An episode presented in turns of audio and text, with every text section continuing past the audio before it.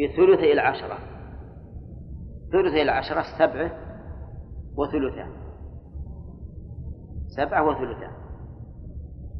صح ولا لا؟ أه، ستة. ستة وثلثان. نعم ستة وثلثان. يعني سبعة إلا ثلث. سبعة إلا ثلثان. إذا يأخذ نصيبه الآن النصيب يأخذه بسبعة إلا ثلثا فإذا قال المشتري يا جماعة أنتم قدرتموها بخمسة عشر. والأرض ثلثين والسيارة ثلث. أظن عشرة. ما جوابنا عليه. أن الشفعة تؤخذ بالثمن لا بالقيمة. تؤخذ بالثمن لا بالقيمة. والحين واضح ولا مو واضح بعد؟ ها؟ واضح؟ واضح يا أحمد؟ طيب. نعم. أو في أرض والسيارة نعم. ثم قال المؤلف رحمه الله ولا شفعة بشركة وقف ولا شفعة. كيف؟ طيب. أو تلف بعض المبيع. فللشفيع أخذ الشخص بحصته من الثمن. إذا تلف بعض المبيع فللشفيع أخذ حصته بقسطه من الثمن. مثل لو كان زيد وعمر شريكين في أرض عليها بناء. في أرض عليها بناء. وقبل الأخذ بالشفعة تلف البناء. فإن للشفيع أن يأخذ الباقي بماذا؟ بقسطه من بحصته من الثمن. فتقدر الأرض وعليها البناء ثم تقدر وهي خالية منه. فيأخذها الشفيع بالحصة. وكذلك لو قدر أنه باع أرضا عليها غراس فقد سبق أن الغراس يؤخذ بالشفعة تبعا للأرض. فإذا تلف الغراس قبل أن يأخذ بالشفعة فله الأخذ بالشفعة في الباقي بقسطه من الثمن. ونضرب مثالا لذلك إذا كان بين زيد وعمر أرض فيها غراس فباع عمرو نصيبه من هذه الأرض بعشرة آلاف ريال. ثم إن الغراس تلف. الغراس تلف. فإنه من المعلوم أن القيمة سوف إيش؟ سوف تنقص. فينظر مقدار مقدار ما نقصت. فيقال تقدر هذه الأرض وفيها الغراس بعشرة آلاف ريال. وتقدر خالية من الغراس بسبعة آلاف ريال. فبكم يأخذ الشفيع؟ يأخذ بسبعة آلاف ريال. لأنه تلف بعض المبيع المعقود عليه. فينزل من الثمن بمقدار ما نقص. هذا معنى قوله أو تلف بعض المبيع فللشفيع أخذ الشخص بحص بحصته من الثمن. قال ولا شفعة بشركة وقف ولا بغير ملك سابق ولا لكافر على مسلم. هذه ثلاث مسائل ذكرها المؤلف يقول ليس فيها شفعة بشركة الوقف ليس فيها شفعة. لماذا؟ قالوا لأن لأن الوقف لا يؤخذ بالشفعة فلا يكون فيه شفعة. يعني أن أحد الشريكين لو وقف نصيبه لم يكن لصاحبه أن يشفع.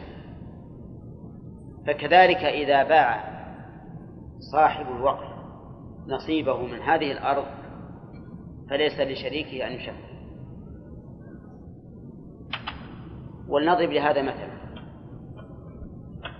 بل مثلين المثال الأول زيد وعمر شريكان في أرض قد أوقفاها. زيد وعمر شريكان في أرض قد أوقفاها. فباع عمرو نصيبه من هذه الأرض لسبب اقتضى بيعها. فإنه ليس لزيد أن يشفع لماذا؟ لأن شريكه لو وقف الأرض لم يكن له أن يشفع فكذلك إذا باعها وهي وقف فليس له أن يشفع. هذه العلة. هذه الحكم واضح ولا غير واضح؟ المثال واضح ولا غير واضح؟ ها؟ غير واضح. طيب زيد وعمر شريكان في أرض وقف بينهما. انتبه يا أخي لا لا تشغل نفسك. زيد وعمر شريكان في أرض بينهما وقف. تعرفون الوقف معناه؟ يعني أنها مسبلة فباع عمرو نصيبه من هذه الأرض على بكر. فهل لزيد أن يشفع يقول المؤلف لا. لماذا؟ لأن عمرا شريكه لو وقف نصيبه لو فرض مثال آخر يعني غير هذا لو لو وقف نصيبه فليس لزيد أن يشفع فيه. يعني لو كان بيني وبين وبين شخص أرض ووقفت نصيبي منها فليس لهذا الشخص أن يشفع. لأن الشفعة انتزاع حصة شريكه ممن انتقلت إليه بماذا؟ بعوض مالي والوقف انتقال بغير عوض. قالوا فإذا كان الوقف لا شفعة فيه فبيع الموقوف كذلك لا شفعة فيه. لأن الوقف لا يؤخذ بالشفعة فإذا بيع لم يؤخذ بالشفعة أيضا. اتضح الأمر ولا ما اتضح؟ ها؟ الظاهر لو إلى الظهر ما تفهم نعم؟ ما هنا قلنا لسبب اقتضى ذلك. قلنا لسبب اقتضى ذلك. افرض إن الرجل أراد أن ينقلها إلى ما هو أصلح. يجوز. ولهذا قيدت أنا في المثال في أول كلامي قلت لسبب اقتضى ذلك. طيب. أعيد المثال مرة ثانية ولا ثالثة؟ ها؟ زيد وعمر شريكان في أرض بينهما وهي وقف. إلى هنا معروف؟ فباع عمرو نصيبه من هذه الأرض على بكر. معروف هذا ولا لا؟ فقام زيد يطالب بالشفعة. فنقول لزيد لا شفعة لك. لا شفعة لك. يا جماعة انتقل الملك ببيع قال ما, ما, ما في الشفعة لماذا؟ لأن الوقف لا يؤخذ بالشفعة. يعني أن شريكه لو وقف نصيبه نعم لم يأخذه بالشفعة. فكذلك إذا بيع الوقف لا يؤخذ بالشفعة. واضح هذا ولا لا؟ طيب. هذا ما ذهب إليه المؤلف. المثال الثاني. أرض مشتركة بين شخص بين شخصين. بين شخصين. زيد وعمر. وزيد قد وقف نصيبه. فباع عمرو نصيبه على بكر. فليس لزيد أن يأخذه بالشفعة. ليس لزيد أن يأخذه بالشفعة. لأن شركته شركة وقف نصيب موقوف وملك وملك الموقوف ناقص ملك الموقوف ناقص. ولهذا مالك الوقف لا يتصرف فيه بالبيع والرهن وما أشبه ذلك. وإذا كان ناقصا لم يقوى على أخذ الشريك أخذ نصيب الشريك بالشفعة المثال الثاني هو الأول ولا غيره؟ غير الأول. المثال الثاني الوقف نصيب الشريك الذي لم يبع.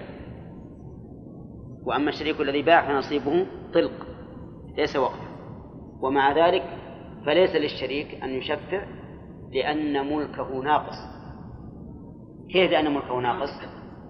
لأن لأن الوقف لا يملكه الموقوف عليه ملكا تاما. بدليل أنه لا يجوز له بيعه ولا رهنه فنقول لا لا لا شفعة في ذلك. والصحيح أن الشفعة ثابتة في الأمرين في الصورتين في الصورة الأولى وفي الصورة الثانية. أما الصورة الأولى فنقول صحيح أن الإنسان إذا وقف نصيبه لم يكن فيه شفعة ولكن إذا باع الوقف فقد انتقل الملك بماذا؟ بعوض مالي. بعوض مالي. والضرر الحاصل بالشركة الجديدة في الوقف أشد من الضرر الحاصل بالشركة الجديدة في الطلق. لماذا؟ لأن شريك الطلق يستطيع التخلص ببيعه. وشريك الوقف ها لا يستطيع التخلص. فكان أخذ الشفعة في الوقف أخذ الشفعة بالشراكة في الوقف أولى من أخذها بالشراكة بالشركة في الطلق ولكن الظاهر نتكلم باللغة الفارسية الآن. نعم؟ ما يفهم هذا هداية الله. أفهمتم هذا ولا لا؟ طيب. الحكم أن القول الراجح ما هو؟ ثبوت الشفعة بشركة الوقف. كذا ولا لا؟ في الصورة الأولى التي كان فيها الملك وقفا فباع أحد الشريكين نصيبه من هذا الملك لسبب يقتضي جواز البيع. كيف كان الراجح على أخذ الشفعة؟ نقول لأن الشخص الآن انتقل بعوض مالي وهو لما جاز بيعه صار كالطلق ولا فرق. فنقول انتقل الشخص الآن بعوض مالي فكان للشريك أن أن يشفع بل نقول إن الشفعة هنا أولى من الشفعة في في الملك الطلق الذي ليس وقفا كيف كانت أولى؟ لأن المالك ملكا ليس وقفا يستطيع أن يهرب من الشركة الجديدة بماذا؟ ببيع نصيبه لكن المشكلة إذا صار الوقف لا يمكن بيعه أواضح هذا أم لا؟ واضح يا غانم؟ ها؟ ولا فيه شيء؟ طيب في الصورة الثانية أيضا إذا كان الشريك الذي باع نصيبه لم يوقف نصيبه بل كان نصيبه طلقا فباعه لكن شريكه قد وقف نصيبه فثبوت الشفعة في ذلك أظهر من من ثبوتها في الصورة الأولى لماذا؟ لأن الشريك حينئذ قد باع نصيبه ونصيبه وقف ولا طلق؟ طلق إذا كان وقفه طلق نصيبه طلقا فإن الشفعة ثابتة فيه لأنه انتقل بعوض مالي وقولهم إن الواقف ناقص ملكه ناقص إن الوقف ملكه ناقص. نقول لكن الضرر بالشركة حاصل في الوقف كما هو حاصل في في الطلق. بل إن الضرر في الوقف أشد لأن الوقف الوقف لا يمكن بيعه والطلق يمكن بيعه فمثلا إذا كان إذا كانت الشركة في ملك ليس بوقف ورأى الشريك أن في في الشريك الجديد صعوبة وأنه رجل سيء الأخلاق يستطيع أن يتخلص منه ولا لا؟ بماذا؟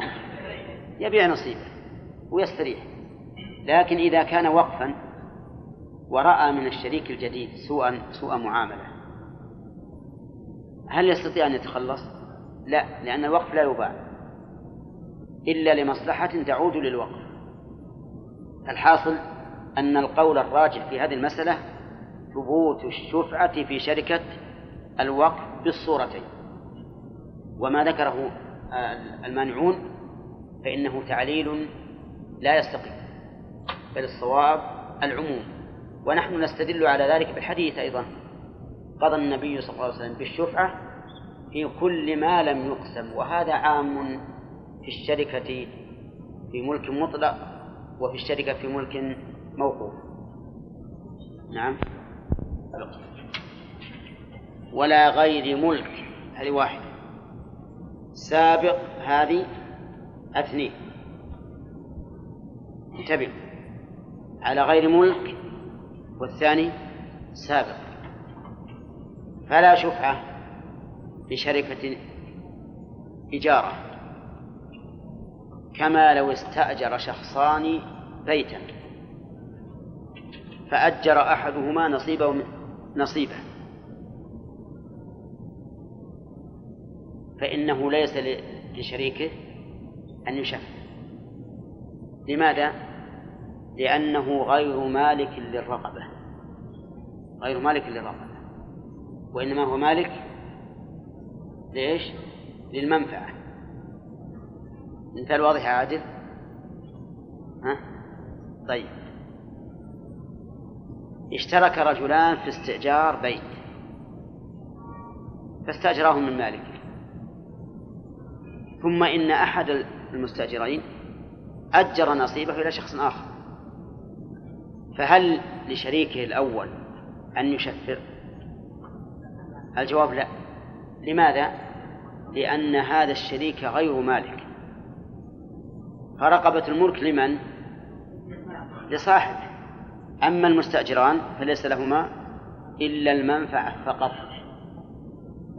وحينئذ لا يملك الشريك أخذ النصيب بالشفعة لأنه لا لا شفعة إلا بملك كما سبق ممن انتقل إليه وهنا لم ينتقل الملك الملك باق على ملك الأول المؤجل اتضح الآن ولا لا؟ طيب. كذلك ملك سابق. فلا بد من أن يسبق ملك الشريك ملك المشتري. فإذا باع شخص هذه الأرض على شخصين دفعة واحدة. دفعة واحدة. فهل لأحدهما أن يشفع على الآخر؟ ها؟ لا. لأنه إن قال زيد أنا أنا أشفع على على عمرو قال عمرو وأنا أيضا أشفع عليك. فصارت صارت المسألة دورية. فمن شروط الشفعة أن يسبق ملك الشفيع لملك من؟ المشتري لملك المشتري. ولهذا قال ولا على غير ملك سابق. ثم مثل قال أو ملك الشريكان دارا صفقة واحدة يقول بالشرح. فلا شفعة لأحدهما على الآخر. لأن هذا دور يقتضي كل واحد يقول لي الشفعة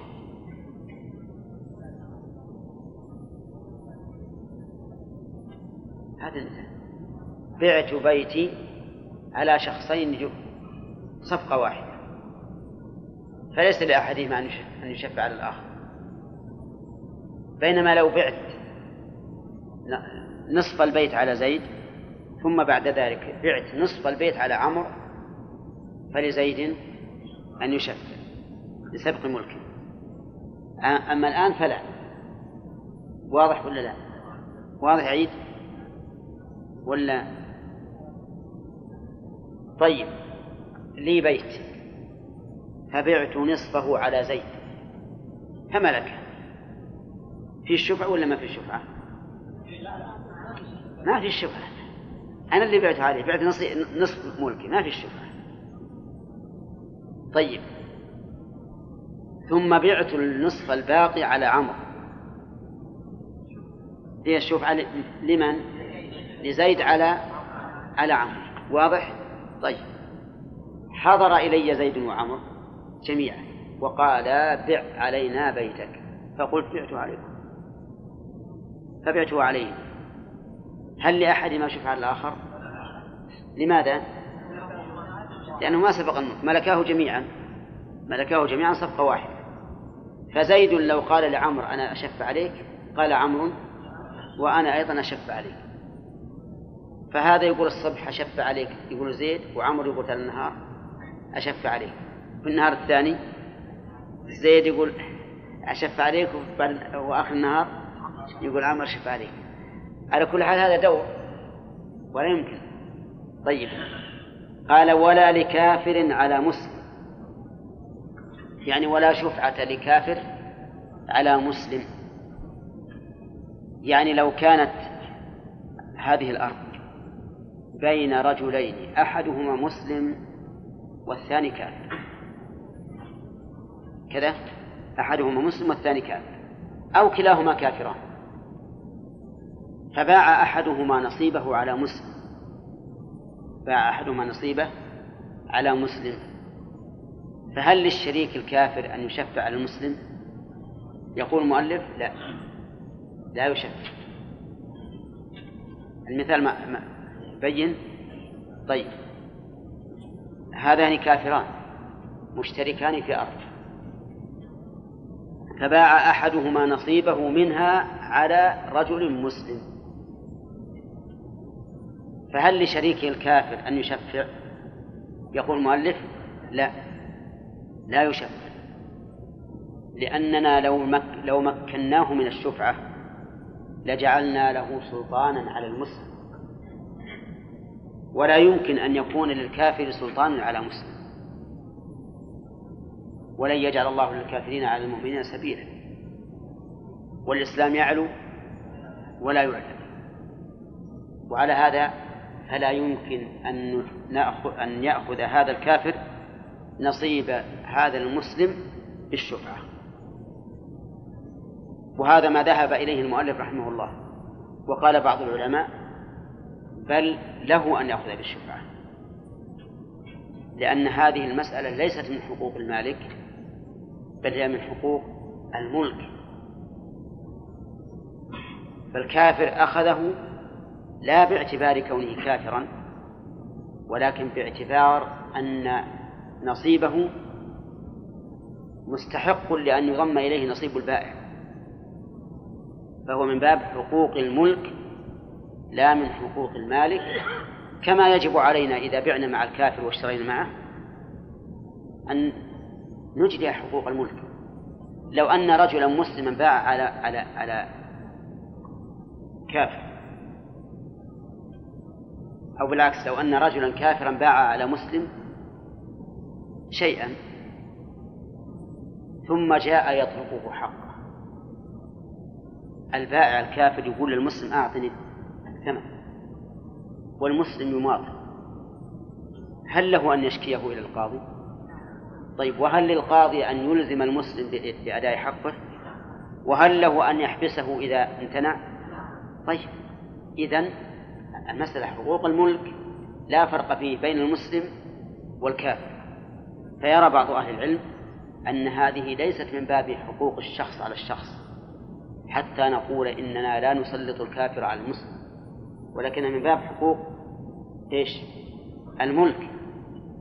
كما يملك الكافر مطالبة المسلم بالثمن ومطالبة المسلم ببقائه في, في البيت ثمن الإجارة وهكذا. نعم. ثم قال فصل. الراجح دعوة. المسألة فيها قولان ولكل منهما تعليل. نعم. قال فصل وإن تصرف مشتريه بوقفه أو هبته أو رهنه لا بوصية سقطت الشفعة. إن تصرف مشتريه أي مشتري الشخص بهذه التصرفات سقطت الشفعة بوقفه. يعني لو أن المشتري وقف الشخص الذي اشتراه سقطت الشفعة مثال ذلك رجل عنده دراهم فاشترى نصيب هذا الرجل من هذه الأرض بهذه الدراهم ووقفه سواء وقفه بعد الشراء أو كانت هذه الدراهم عوضا عن وقف بيع فإن الدراهم التي تكون عوضا عن وقف بيع إذا اشتري بها البدل صار البدل وقفا بمجرد الشراء. يعني لا حاجة إلى أن يقول المشتري إني وقفت هذا الشيء. إذا الوقف وقف المشتري سواء كان وقفا بمجرد الشراء أو كان وقفا بإيقافه بعد الشراء. هاتان صورتان. فمتى يكون وقفا بمجرد الشراء؟ إذا كانت الدراهم عوضا عن وقف بيع فاشترى بها ما يكون بدلا عنه فإن هذا المشترى يكون وقفا بمجرد الشراء. مثاله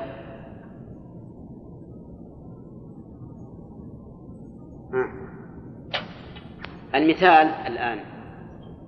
زيد وعمرو شريكان في أرض. فجاء بكر ومعه دراهم. دراهم عوض عن وقف باعه. فاشترى بكر من عمرو نصيبه من هذه الأرض المشتركة بين عمرو وزيد. بمجرد شراء بكر لهذه الأرض ها تكون وقفا. لماذا؟ لأنها عوض عن وقف والعوض يثبت له حكم المعوض في الحال. واضح هذا ولا لا؟ طيب. المثال الثاني قلنا أو يكون وقفا بعد الشراء يحصل توقيفه بعد الشراء.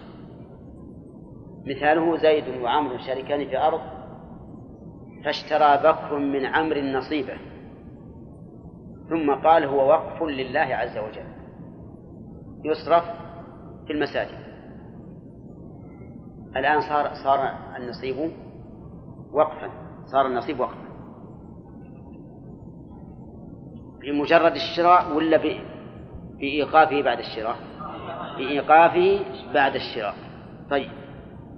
قام زيد على بكر. قام زيد الذي هو شريك من؟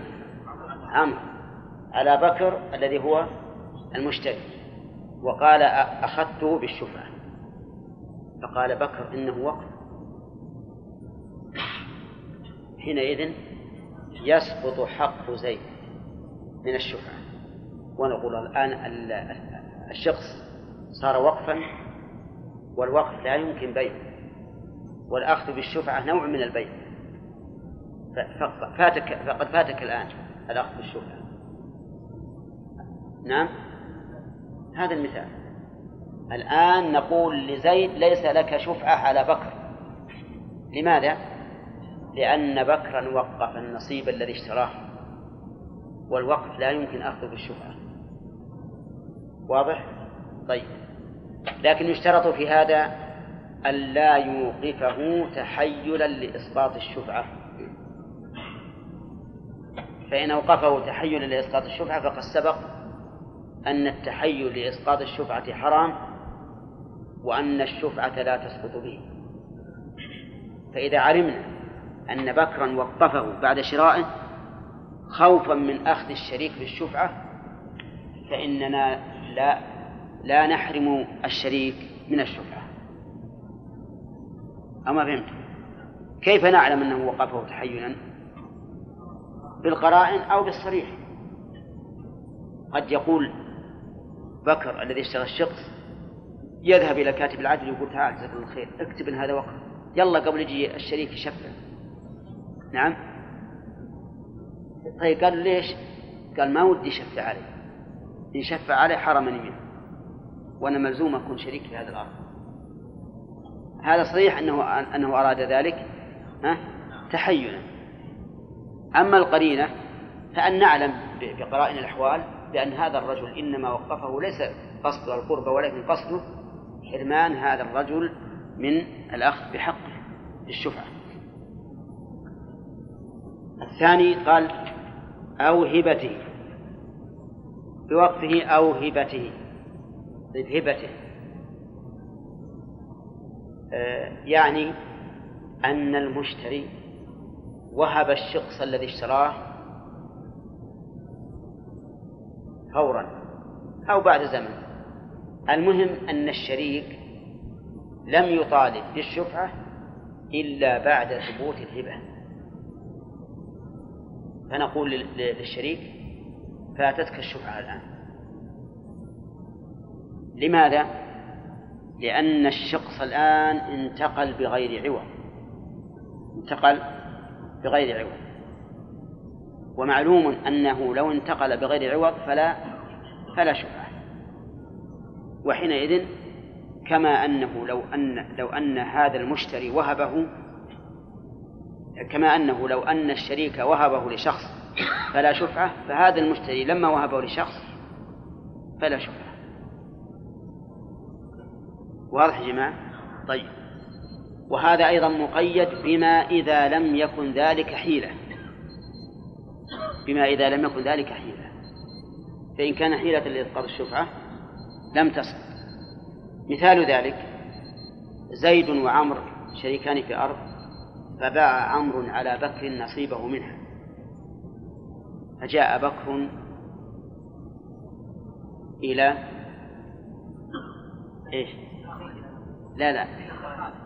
فجاء بكر إلى خالد. وقال له أنا اشتريت نصيب عمرو. وأخشى أن زيدا يأتي إلي فيقول إنه شفع. فبكتب بيني وبينك عقد هبة أنني وهبته لك وتعطيني ورقة بأن بأن الملك الذي بيدك لي وأننا كتبنا وثيقة الهبة للتخلص من الشفعة. نعم؟ واتفقوا على هذا. فهل تسقط الشفعة حينئذ؟ ليش؟ لأن الهبة حيلة. وهب المشتري بكر نصيبه إلى خالد من أجل أن يظهر للناس أن الشفعة سقطت وهو لا يريد هبته لخالد. يمكن يأخذ ثياب خالد منه. ما يريد أن ينفع خالد بشيء ولكن نظرا إلى أنه يحب أن تسقط الشفعة أظهر هذه الحيلة. نقول ها؟ لا تصح. وأظن خالد أيضا ما يوافق على هذا. توافق خالد؟ نعم. المهم على كل حال نقول الشفعة لا تصح. لأن القاعدة عندنا أن الحيل لا تسقط الواجبات ولا تبيح المحرمات. كل حيلة على إسقاط واجب فإنها لا تسقط. كل حيلة على فعل محرم فإنها لا تبيح لا في العبادات ولا في المعاملات لأن دين الله تعالى حق وجد والحيل كلها هزل ولعب استهزاء وسخرية. هنا. أن تصرف مشتريه بوقفه هذا مثل المناقشة. أو قبل. طيب. تثبت به الشفعة ابتداء فإن الشفعة تسقط. إذا تصرف تصرفا لا تثبت به الشفعة ابتداء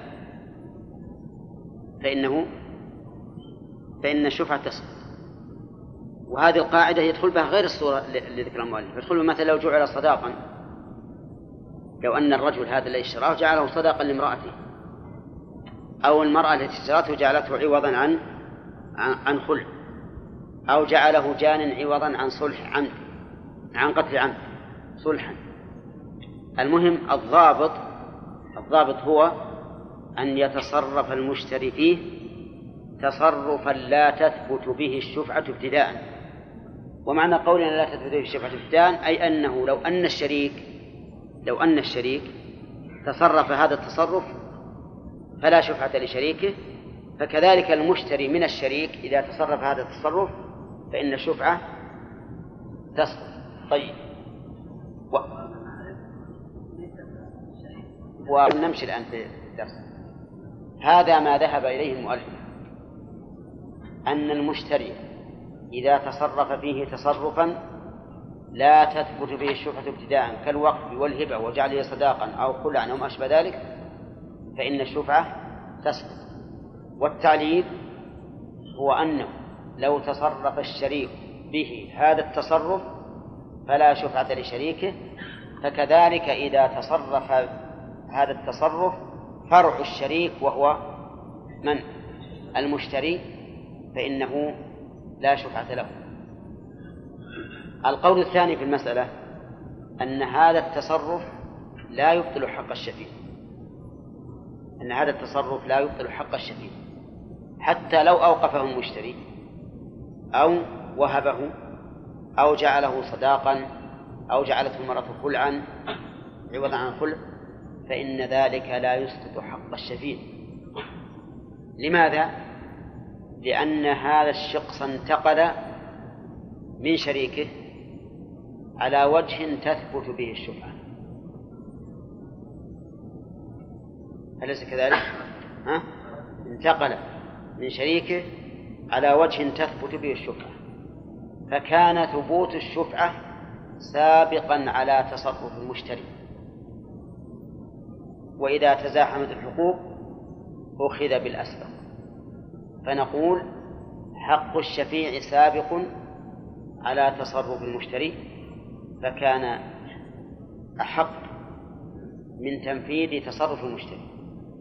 وعلى هذا فإذا تصرف المشتري بوقفه ولو على أناس معينين ثم أخذ الشريك بالشفعة فإن الوقف يبطل.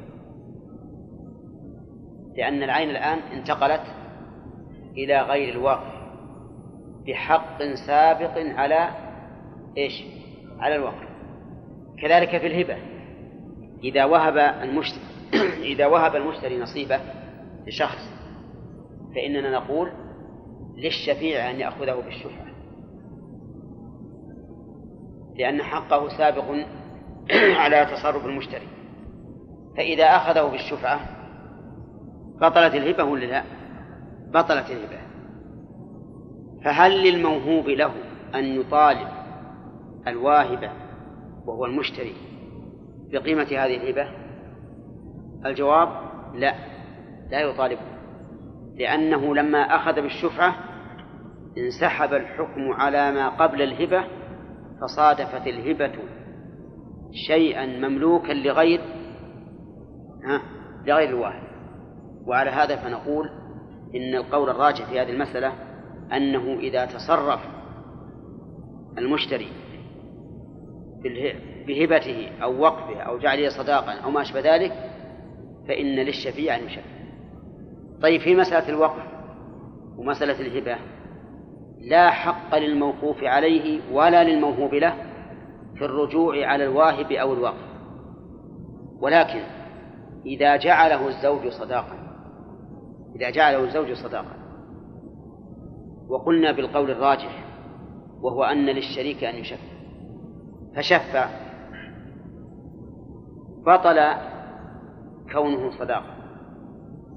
ولا لا؟ طيب ولكن المرأة الآن هل نقول يسقط صداقها؟ أو نقول لها صداق المثل؟ أو نقول يقوم الصداق يقوم هذا الشخص وتعطى قيمته؟ الأخير. الحكم هو الأخير. فنقول الزوجة الآن عين لها مهر لم يتم تسليمه فلها قيمة ذلك المهر. لها قيمة ذلك المهر. فتقوم الأرض وتعطى الزوجة ما قومت به. لو قال قائل أفلا ترجع إلى الثمن؟ أفلا ترجع؟ إلى الثمن الذي اشتراه به زوجها الذي أصدقها إياه فالجواب لا لأن الثمن قد يكون فيه محاباة من البائع فينقص عن القيمة وقد يكون فيه محاباة من المشتري فيزيد على القيمة ولكن ما هو ما هي اللغة التي أتكلم فيها الآن؟ أتكلم بها عربية معلومة لكم ولا غير معلومة؟ ها؟ معلومة طيب. آه ممكن لمن كان عالما أن يمثل لنا بمثال طيب. مثاله. قال أو رهنه. تصرف مشتريه أي مشتري الشخص برهن. يعني بعد أن اشترى الشخص. رهنه عند شخص. بدين عليه. بدين عليه. يقول المؤلف إن الشفعة تسقط مع أن المشتري الآن لم ينقل ملكه وإنما رهنه رهنا والرهن لا يوجب نقل الملك لأن الملك في المرهون لمن؟ للراهن ولا للمرتهن؟ للراهن إذن فالشخص لم ينتقل ولهذا يعتبر كلام المؤلف رحمه الله خلاف المذهب لأن المذهب أنه إذا تصرف المشتري بالرهن أي تصرفا لا ينقل الملك فإن الشفعة لا تسقط فإن الشفعة لا تسقط طيب انتبه. إذا تصرف المشتري برهنه صورة مثال ذلك زيد وعمر شريكان في أرض فباع عمرو نصيبه على بكر ثم إن بكرا رهن هذا النصيب عند شخص رابع. فهل يبطل حق زيد من الشفعة؟ الجواب أما كلام المؤلف فإن فإنه يسقط حقه من الشفعة. وأما المذهب فإنه لا يسقط حقه من الشفعة لأن الرهن لا يوجب انتقال الملك. إذن فهو باق على ملك المشتري باق على ملك المشتري. وحينئذ لا تسقط الشفعة. والمذهب لا شك أنه أصح مع أننا صححنا فيما قبل أنه لو تصرف فيه بما ينقل الملك فالشفعة باقية. إذا نقول القول الراجح في هذه المسألة فيما إذا تصرف برهنه أن الشفعة لا تسقط وأن وأن للشفيع أن يأخذه بالشفعة. طيب ولكن إذا قلنا للشفيع أن يأخذه بالشفعة فهل نقول ينتظر حتى يوفى الدين ويفك الرهن أو يأخذه الآن. الجواب يأخذه الآن. يأخذه الآن. وحينئذ ينفسخ الرهن. ينفسخ الرهن ولا يكون للمرتهن حق في هذا المرهون لأنه إنما رهن عينه. وعينه استحقت للغير فيبطل الرهن. طيب فإن قال قائل وإذا بطل الرهن فهل للمرتهن أن يطالب الراهن بعوض عن ذلك الرهن؟ لا. لا لأن لأن الرهن متعلق بعين المرهون وعين المرهون الآن صارت مستحقة للغير.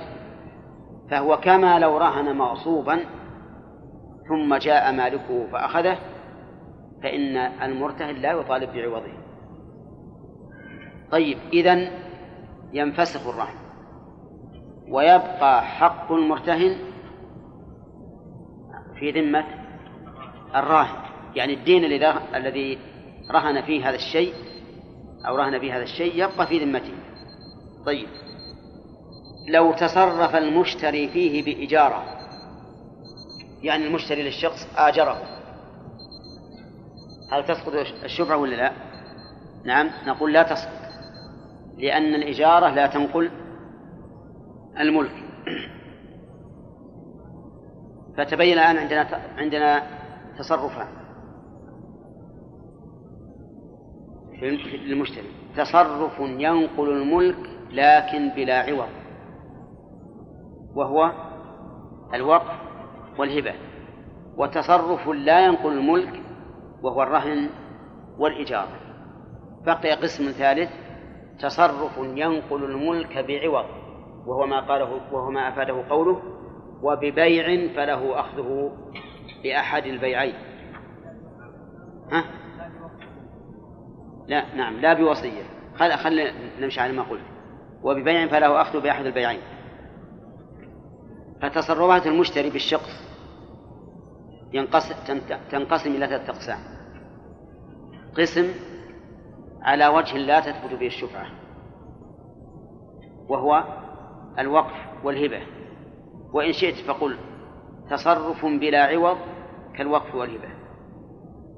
تصرف بعوض تصرف بعوض ينقل الملك وهو البيع وسيأتي حكمه. تصرف بعوض لا ينقل الملك وهو الرهن والإجارة فالمؤلف رحمه الله يرى أن التصرف بالرهن يسقط الشفعة والصحيح أن التصرف بالرهن وبالإجارة لا يسقط الشفعة وأن للشفيع أن يأخذ الشخص وتبطل الإجارة ويبطل الرهن. إذا بطل الرهن هل يسقط حق المرتهن الثابت في ذمة الراهن؟ سبحان الله. ها؟ أي يبقى في الذمة.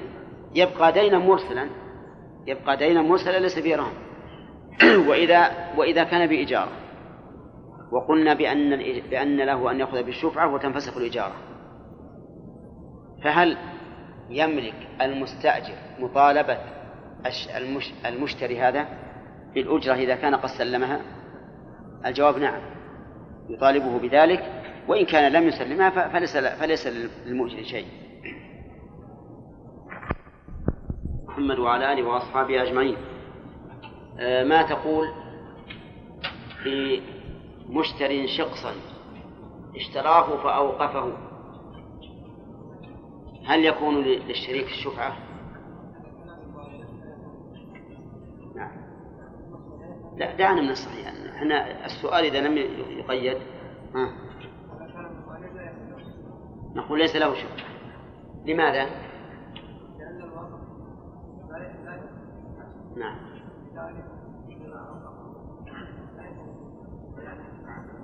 تمام. وكما لو أوقفه الشريك. كما لو أوقفه الشريك فإنه لا لا يملك شريكه الأخذ بالشفعة طيب. إذا تصرف فيه بهبة غانم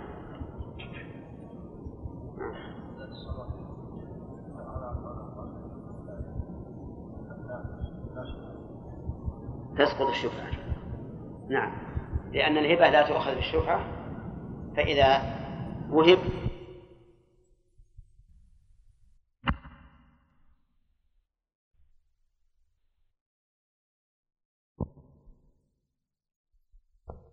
يعني في أرض تباع عمرو نصيبه على بكر فرهن بكر هذا المشترى عند خالد. ثم إن زيدا طالب بالشفعة. له ذلك ولا لا؟ على كان المؤلف ليس له ذلك سقط الشفعة والرهن بحاله. وعلى المذهب وهو القول الراجح أن له المطالبة فيأخذ الرهن ممن؟ من خالد وحينئذ يبطل الرهن. طيب هل يرجع خالد على بكر بشيء؟ لا. لأن عين الرهن تبين أنه مستحق للشفيع. اللي هو الشريك الأول فلا يطالب. طيب قال ومثله أيضا مثله إذا تصرف المشتري بإجارة. تصرف المشتري بإجارة. يعني مثاله آه، زيد وعمر شريكان في أرض فباع عمرو على خالد نصيبه من هذه الأرض. ثم إن إيش؟ خالدا أجره على بكر. أجر نصيبه لمدة سنة أو سنتين. فإن الشفعة لا تسقط فللشفيع الذي هو زيد أن يأخذ من بكر هذه الأرض. طيب هل يرجع المستأجر على المشتري بالأجرة. قلنا نعم يرجع عليه بالأجرة وينزل منها أجرة ما سبق. لا ما ما ما سبق. طيب فيه قول في هذه المسألة أن للشفيع أن يأخذها بالشفعة ولكن يبقى نصيب يبقى المستأجر على أجرته إلى أن تنتهي المدة. ويكون للشفيع من الأجرة بقدر بقدر ما بقدر تملكه. يعني يحسب من حين أخذ بالشفعة إلى منتهى المدة وتكون أجرته لمن؟ للشفيع. لأنه ملك. واضح ولا لا؟ واضح؟ طيب. المثال الآن. زيد وعمر شريكان في أرض. فباع عمرو نصيبه على خالد. وأجر خالد نصيبه على بكر. الذي اشتراه. فالشفعة لا تسقط فإذا أخذ زيد بالشفعة بطلت الإجارة فيما بقي. على المذهب وهو الصحيح. فيأخذ الشريك الشفيع نصيب شريكه ويبطل حق المستأجر. ويقال المستأجر راح مالك شيء. القول الثاني أن الشريك يأخذ بالشفعة ولكن يبقى المستأجر على أجرته حتى تنتهي المدة. ويكون للشفيع من الأجرة بقدره. فيقال مضى من الأجرة ثلاثة أشهر وهي ستة أشهر. كم للشفيع؟ نصف الأجرة. نصف الأجرة.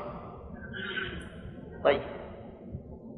لكن القول الأول أنها تنفسخ الإجارة من حين أن يأخذ الشفيع إلا إذا شاء. إذا شاء الشفيع أن يبقي الإجارة فعلى على ما أراد. طيب. الآخر للمشتري الذي أجر طيب قال المؤلف لا بوصية. يعني لا إن تصرف المشتري بوصية فإنها لا تبطل. وذلك لأن الوصية لا ينتقل فيها الملك إلا بعد موت الموصي.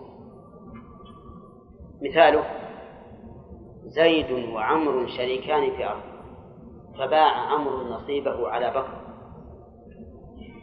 فأوصى بكر بهذا النصيب من بعد موته قال أوصيت بنصيب الذي اشتريته من عمر أن يجعل وقفا يبنى عليه مسجد بعد وفاته طيب هل تسقط الشفعة؟ يقول المؤلف لا لماذا؟ لأن الوصية لا ينتقل فيها الملك إلا بعد موت الموصي ولهذا لو أراد المشتري الذي هو بكر أن يغير الوصية وأن يفسخها فله ذلك حتى وإن كان أوصى بأن تكون مسجدا. لأن لأن الإنسان لأن الوصية لا ينتقل فيها الملك إلا بعد الموت. وعلى هذا فيقول الشريك الذي هو الشفيع أنا مشفع. فنقول نعم إذا كنت مشفعا لك. ولا حرج. واضح يا جماعة؟ ها؟ واضح يا عادل؟ ها؟ ولا والله؟ طيب من اللي عنده إشكال؟ طيب آه. ثم نعم. المسألة الأخيرة اشتريت أنت نصيب زيد. فهمت؟ ثم أوصيت به أن يكون مسجدا بعد موته. فيأتي الشريك الأول الشريك اللي باع عليك ويأخذه منك بالشفعة فله ذلك. لأن الملك لم ينتقل. أنت ما زلت على على ملكك. أنت أيها المشتري ما زال الملك ملكك. وإذا كان لم ينتقل الملك فله أن يأخذ بالشفعة بهذا يتبين أن تصرف المشتري بالشخص الذي اشتراه ينقسم إلى أقسام. قسم يتصرف فيه تصرفا ينتقل به الملك على وجه لا تثبت به الشفعة ابتداء والثاني آه، القسم الثاني تصرف لا ينتقل به الملك. والقسم الثالث تصرف ينتقل به الملك على وجه تثبت به الشفعة ابتداء وهو قول المؤلف وببيع فله أخذه بأحد البيعين. كم الأقسام الآن. القسم الأول أن يتصرف المشتري فيما اشتراه تصرفا لا تثبت به الشفعة ابتداء. والقسم الثاني أن يتصرف فيه تصرفا لا ينتقل به الملك. والقسم الثالث أن يتصرف فيه تصرفا تثبت به الشفعة ابتداء وهو البيع وسيذكره المؤلف. واضح يا جماعة؟ القسم الأول وهو ما إذا تصرف فيه تصرفا ينتقل به الملك ولا تثبت به الشفعة ابتداء نقول إن هذا التصرف يسقط الشفعة. إن هذا التصرف يسقط الشفعة. مثاله؟ مش مثال مثل كالوقف والهبة وجعله صداقة أو خلعا أو صلحا عن دم عمد أو ما أشبه ذلك من التصرفات التي ينتقل بها الملك على وجه لا تثبت به الشبهة ابتداء. ووجه ذلك على من يرى هذا الرأي أن هذا التصرف لا تثبت به الشبهة ابتداء فلم تثبت به انتهاء. طيب. والصحيح في هذه المسألة؟ أن الشفعة لا تصح لسبق حق الشفيع ولأن الملك انتقل إلى إلى إلى هذا الشريك الجديد على وجه تثبت به الشفعة. طيب القسم الثاني أن يتصرف تصرفا لا ينتقل فيه الملك مثل الرهن والإجارة والوصية فالشفعة حينئذ لا تصح لأن بقاء الم... لأن هذا الشخص لم يزل باقيا على ملك من؟ على ملك المشتري. فإذا تصرف بالرهن فللشفيع أن يأخذه بالشفعة ويبطل الرهن. بالإجارة للشفيع أن يأخذه بالشفعة وتبطل الإجارة. الثالث الوصية. للشفيع أن يأخذه بالشفعة وتبطل الوصية لأن هذا التصرف لم ينتقل به الملك. القسم الثالث أن يتصرف فيه تصرفا ينقل الملك وتثبت فيه الشفعة ابتداء. فما هو البيع وأن يجعله عوضا في إجارة لأن العوض عوض مالي. المهم نأخذها بالبيع. عشان ما تشتت المسائل قال وببيع فله أي للشفيع أخذه بأحد البيعين. إذا تصرف المشتري فيه ببيع فللشفيع أخذه بأحد البيعين. ما هما البيعان؟ بيع شريكه وبيع المشتري. بأيهما يأخذ؟ أي لكن بأيهما؟ سيأخذ بالأنقص. سيأخذ بالأنقص لا شك. ولا لا. طيب. مثال ذلك زيد وعمرو شريكان في أرض. فباع زيد نصيبه على بكر بألف. نعم. زيد وعمرو شريكان في أرض. فباع عمرو نصيبه على بكر بألف. تثبت به الشبهة ولا لا؟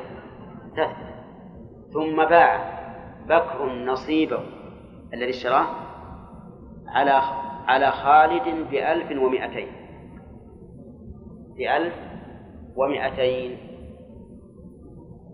زيد اللي هو الشريك الأول أخ...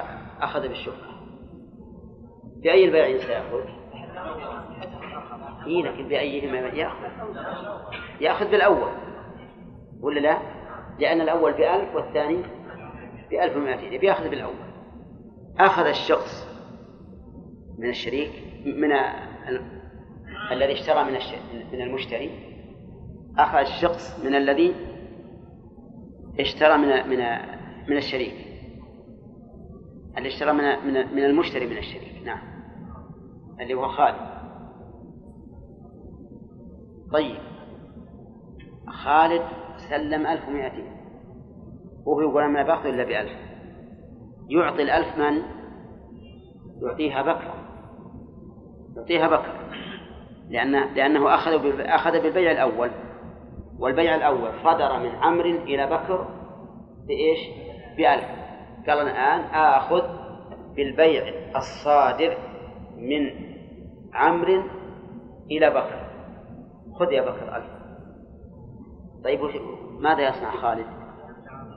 يرجع على بكر بما أعطاه يأتي خالد إلى بكر يقول أنت بعت علي هذا النصيب ب 1200 والآن النصيب أخذ منه عطني 1200 يعطيه ولا لا؟ ها؟ يعطيه هل خسر أحد؟ ها؟ ما خسر أحد كل جاءه ما ما ما سلم طيب مثال آخر. زيد وعمر شريكان في أرض فباع عمرو نصيبه على بكر بألف ومائتين ثم باع بكر نصيبه الذي اشتراه على خالد بألف فقط. لأن الأراضي رخصة. الشريك بأيهما يأخذ؟ بالبيع الثاني ولا بالأول؟ بالبيع الثاني. فيأخذ ببيع بكر على خالد. يأخذ ببيع بكر على خالد. واضح؟ طيب.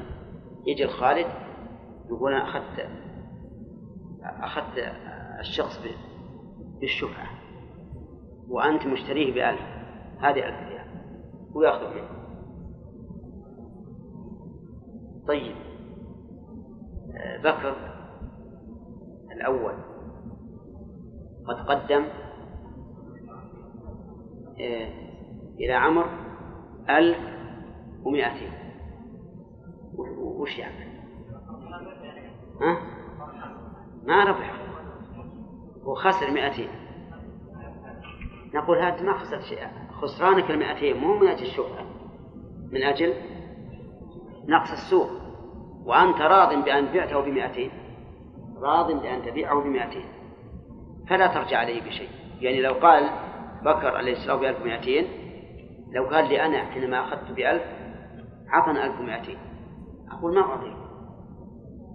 يقول هو قصدي ما هو بألف ومائتين أعطيني مائتين أقول لا أعطيك. السبب؟ لأن المائتين ما نقصت من قبل. نقصت من قبل نقص الأراضي وأنت أسقطتها بنفسك اختيارا. فلا خسرت من جهة الشفعة شيء أبدا. فصار إذا إذا إذا تعدد البائعون فللشفيع أخذه؟ إيش؟ بما باع بأحد البيعين. وطبعا سوف يأخذ بالنقص. فإذا كان النقص في البيع الأول فإن المشتري الثاني يأخذ من الذي باع عليه ما دفعه له. يأخذ ما دفعه له كما في المثل الأول. وإذا كان الأنقص الثاني فإنه يأخذ بما وقع عليه العقد ولا يرجع أحد على أحد بشيء. نعم. نعم. مثال راجع الشريف. العالمين والصلاة والسلام على نبينا محمد وعلى آله وأصحابه أجمعين.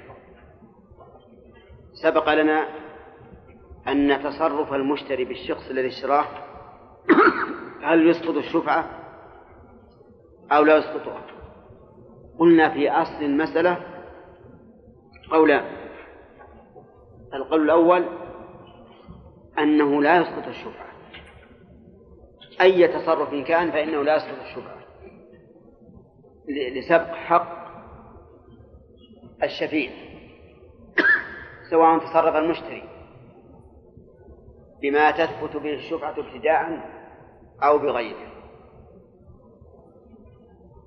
والقول الثاني أن تصرف المشتري على ثلاثة أقسام قسم يسقط الشفعة وقسم لا يسقطها وقسم يخير فيه الشفيع بين إبطال التصرف وعدمه عرفتم؟ عبد الرحمن ما كنت طيب. من يعرف تقسيم هذا؟ وللمشتري الغلة والنماء المنفصل والزرع والثمرة الظاهرة للمشتري أي مشتري؟ مشتري الشخص. له هذه الأشياء الأربعة الغلة والنماء المنفصل والثمر والزرع والثمرة الظاهرة. يعني مثلا إذا باع زيد وعمرو شريكان في في بيت فباع عمرو نصيبه من هذا البيت على بكر.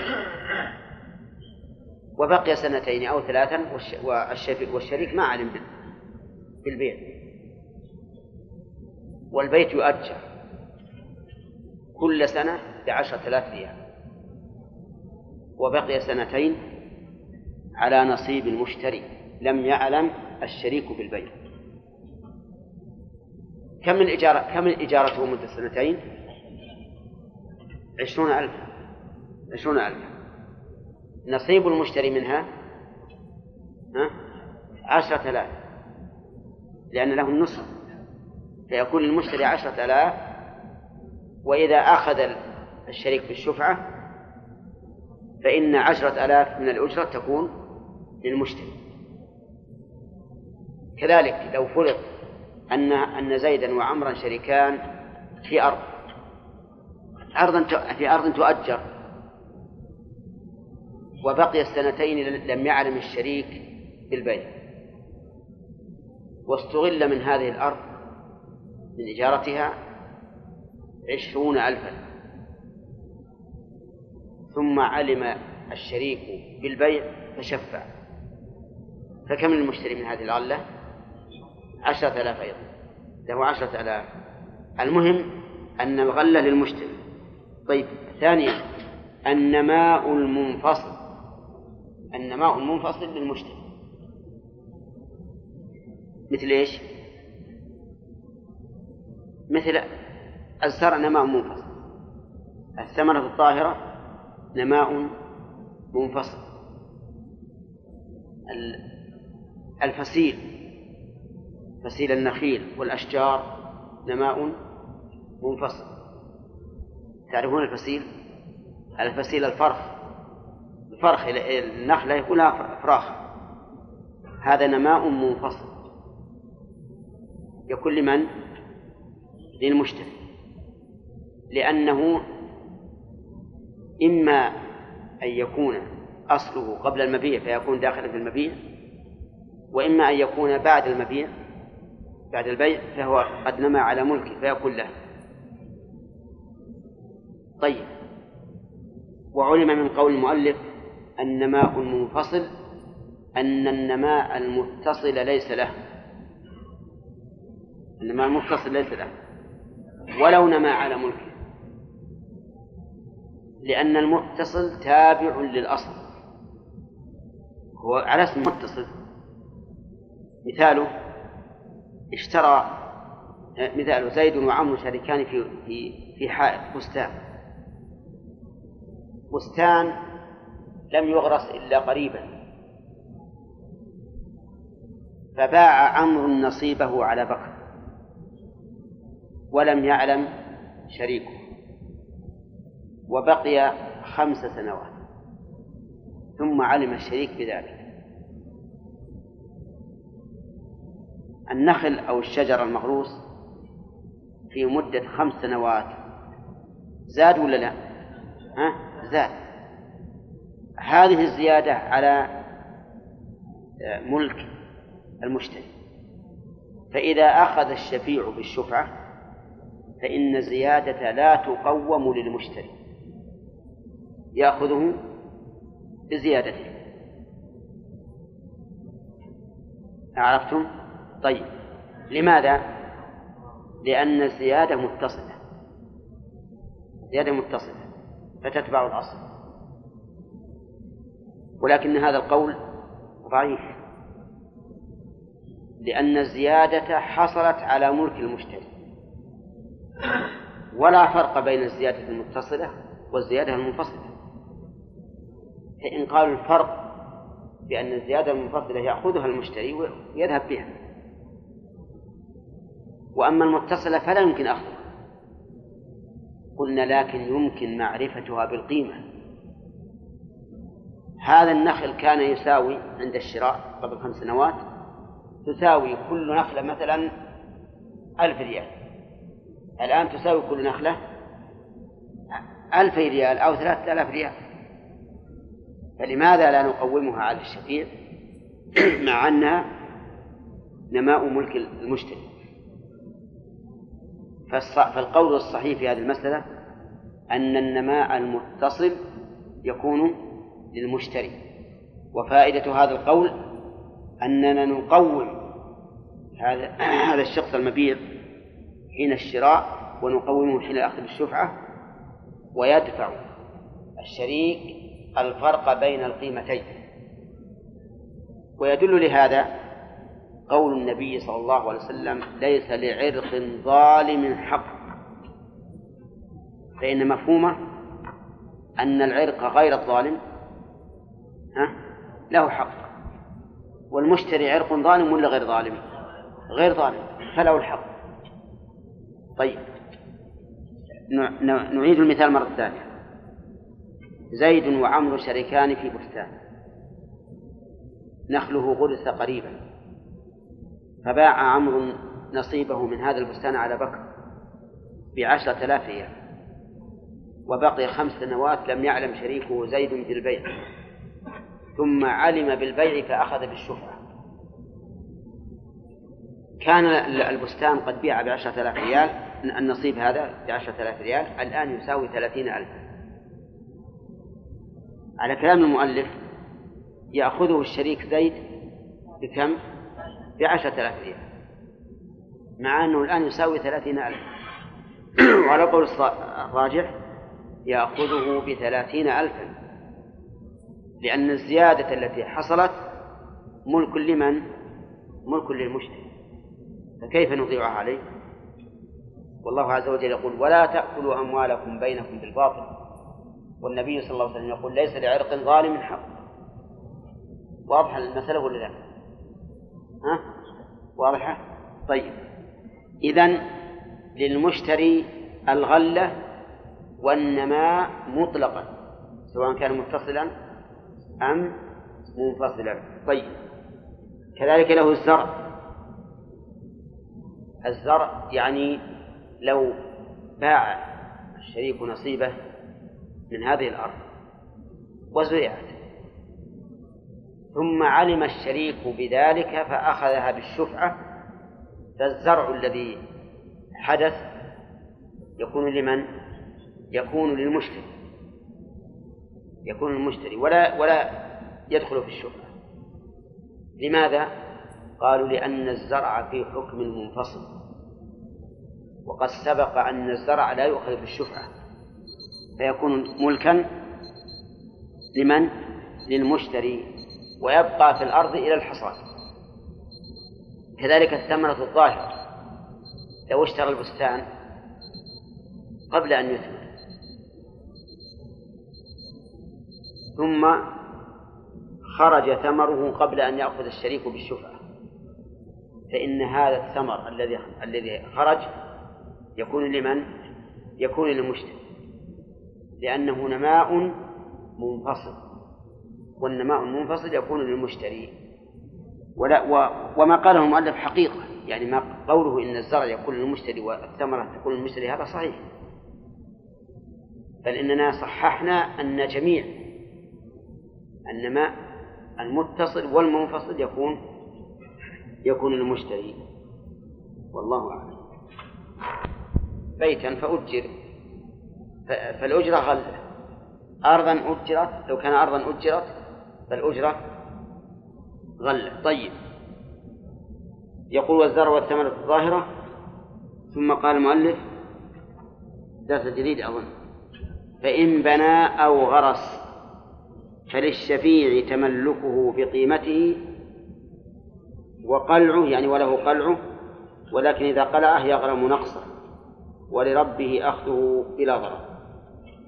إذا بنى أو غرس بنى الضمير يعود على المشتري.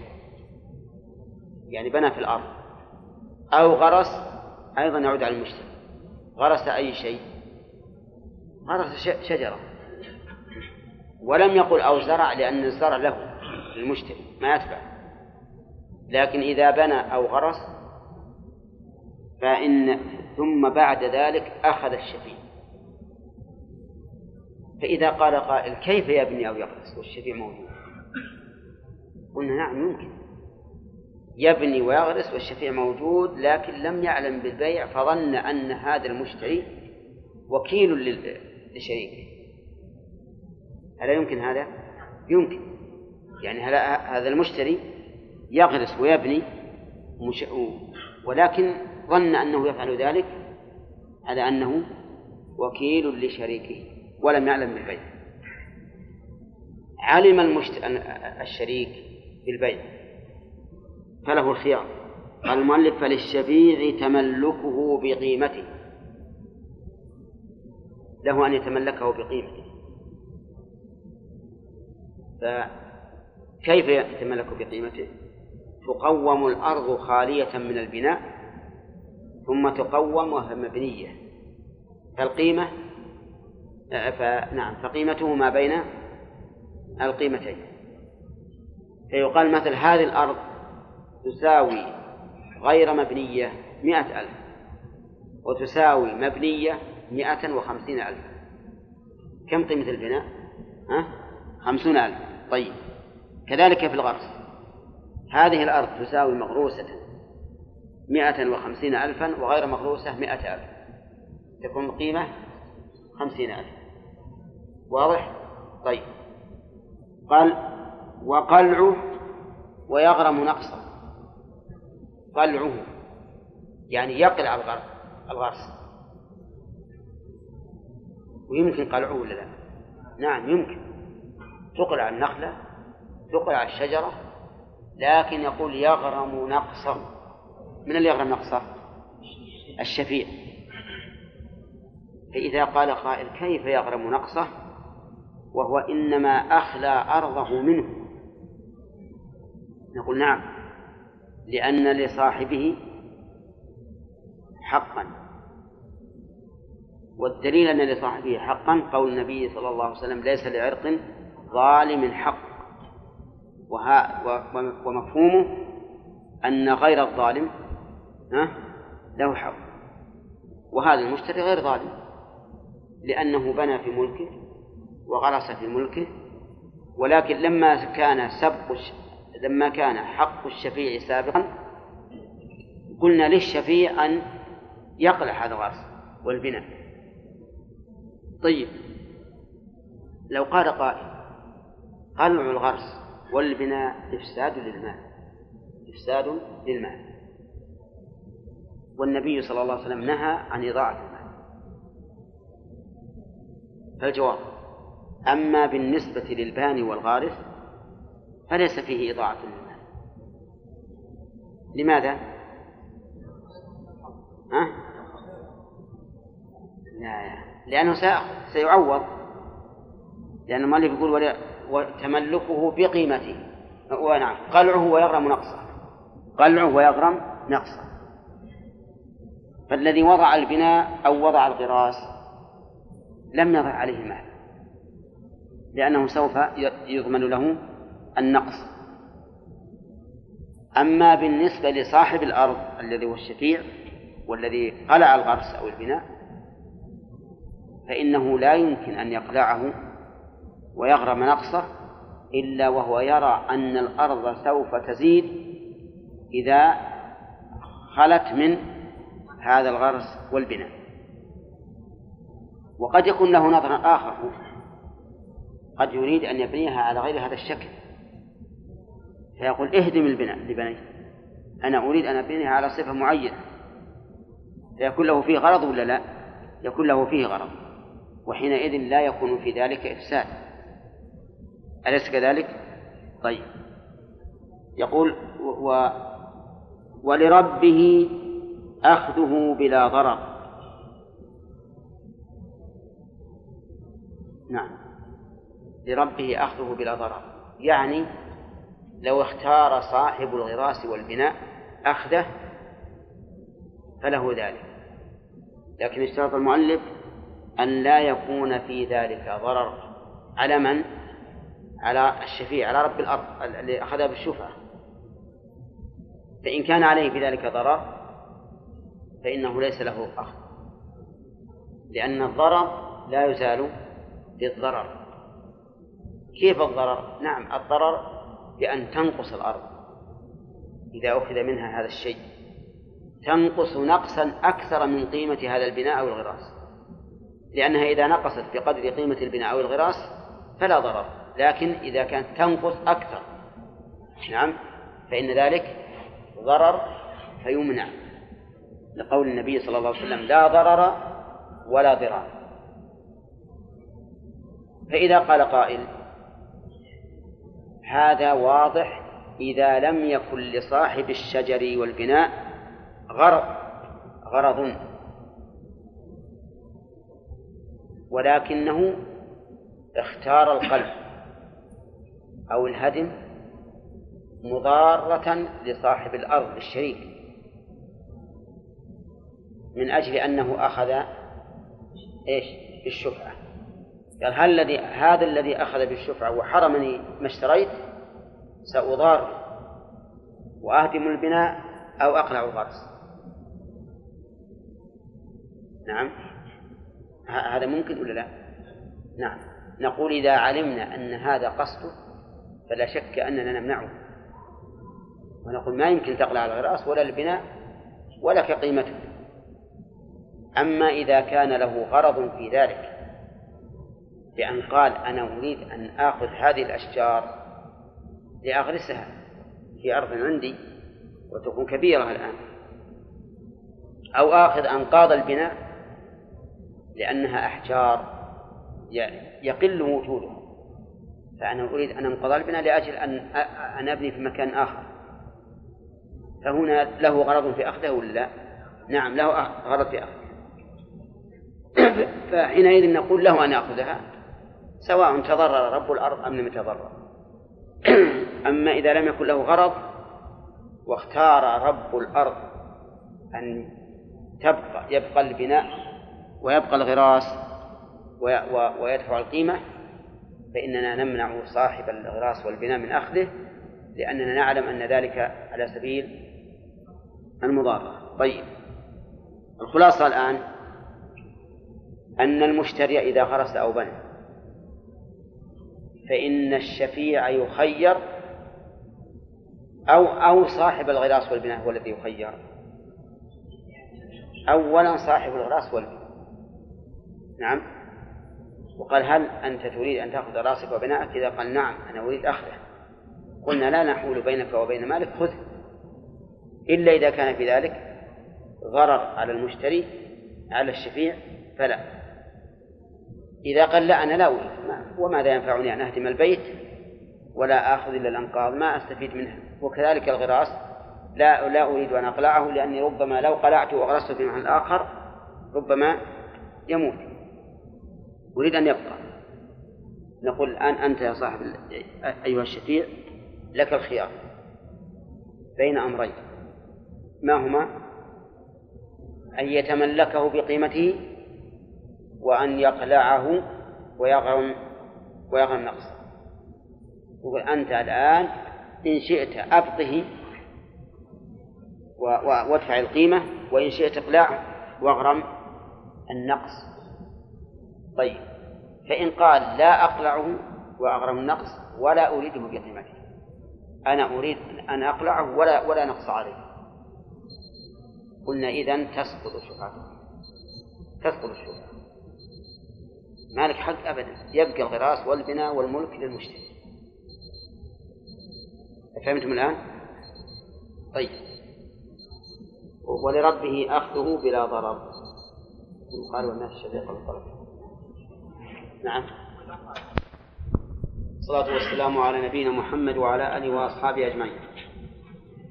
إذا زرع المشتري في الأرض التي ثبت فيها الشفعة فما الحكم؟ مات الشفيع قبل الطلب بطلت وبعده لوارثه. طيب. يقول مالك رحمه الله إن مات الشفيع قبل الطلب. من هو الشفيع؟ الشريك. إذا مات قبل الطلب بالشفعة فإنها تسقط. وإن مات بعده فإن لوارثه أن يأخذ بها. مثال الأول